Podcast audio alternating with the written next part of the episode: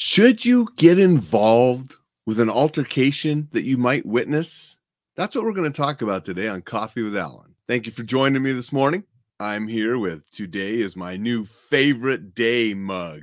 It is my new favorite day. I'm back here at the office, going to be playing catch up and really working on some stuff this week. So it's my favorite day to hit it hard and see what I can make happen today, all through this week after being in Las Vegas all last week, making different things happen there.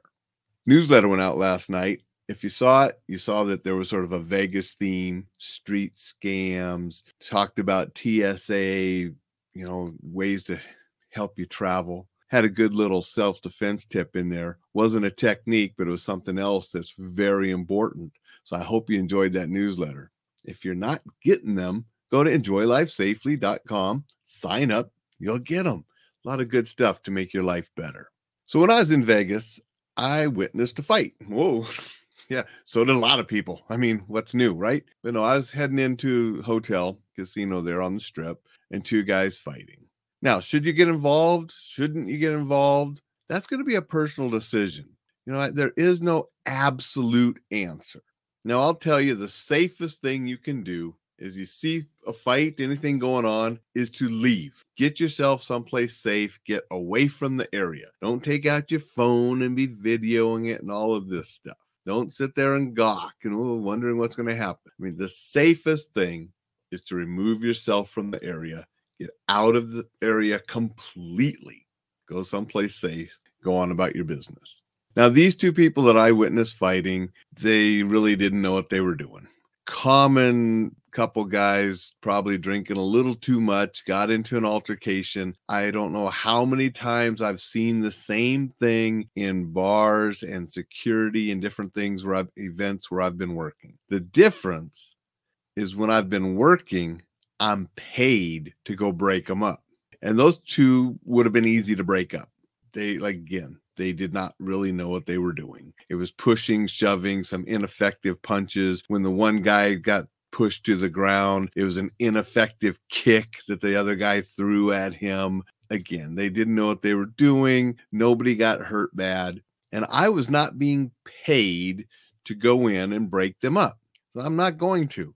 I just kept on going. You know, and it was somebody else grabbed the one guy, you know, because after the guy went down on the ground and the guy kicked him, the other guy sort of stormed off. And then the guy on the ground, his buddy was picking him up as I was going on my way.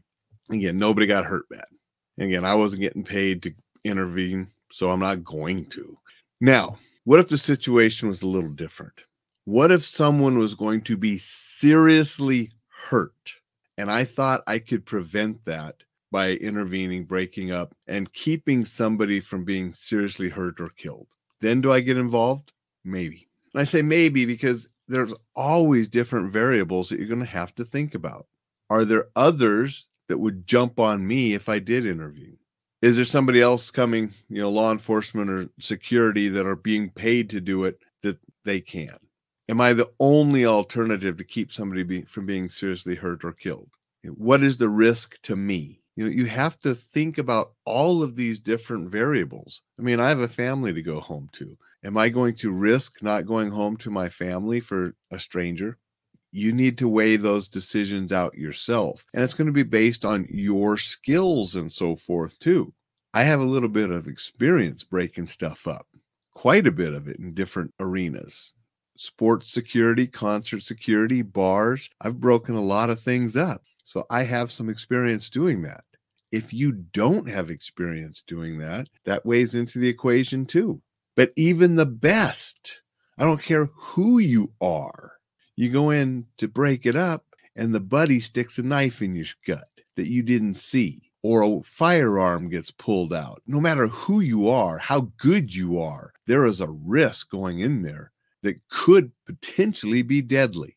Any altercation, you know, has that potential risk. I mean, simple little fights that nobody thought were a big deal, people have gone down, smacked their head on the concrete, and died.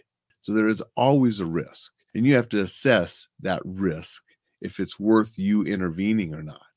Again, when I was getting paid to do it, it was my job. With that job also came different insurance and different things to protect me if something went bad. not just physically, but legally if something were to happen. You go on the street, you're just a good citizen. There are good citizen laws that you were trying to help, but something goes south, it's your personal insurance that's going to be covering and your personal bank account that's going to be covering any injuries you sustain and any lawsuits that come against you. So you got to be thinking about those too. Gonna say good morning to Larry. Appreciate you being here. Larry says, Thanks, Alain Burrese. Good thoughts. Appreciate that, Larry. Say good morning to Dixon. Dixon says, Yes. Years ago at a party, I stopped a guy about to use an empty bottle on another guy's head. And again, Dixon did that. He intervened and it worked out fine. And he saved a guy.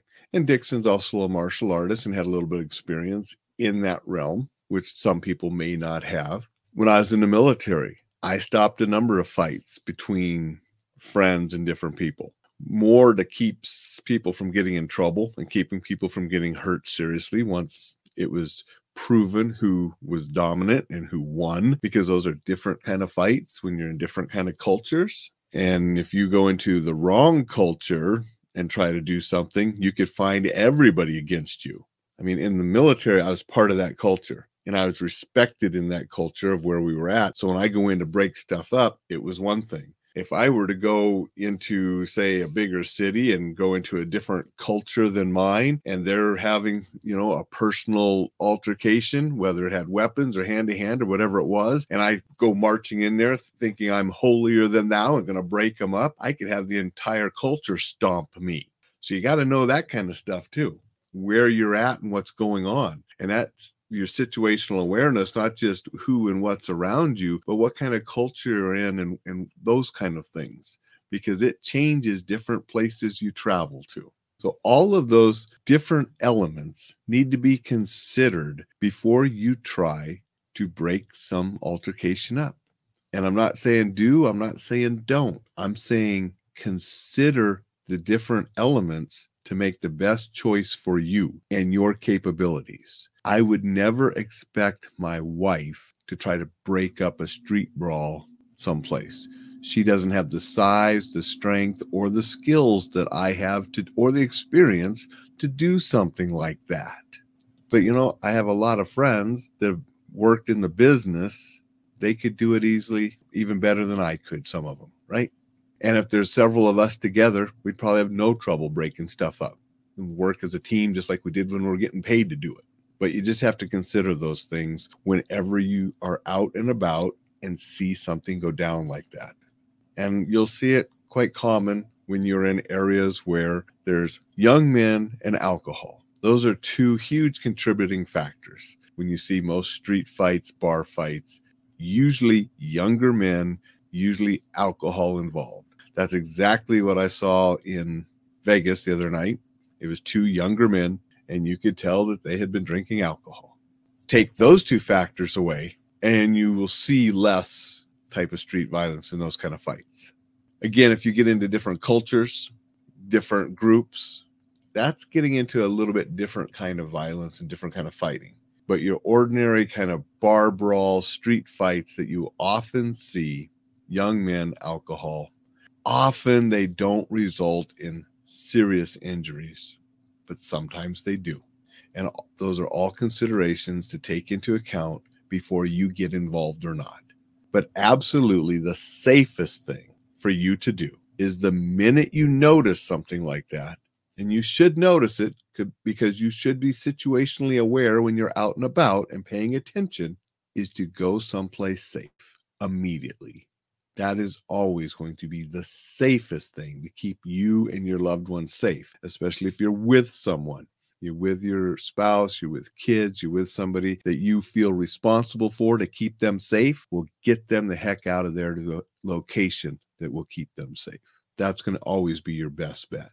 But if you are so inclined to involve, get involved and try to help, make sure you think about all of those other things we discussed on this show and do so safely that's what I wanted to share today. Just a little something that thought about because I witnessed that fight the other night while I was on this Vegas strip. Hope you don't witness things like that. Hope you're not involved in things like that because they're not pleasant.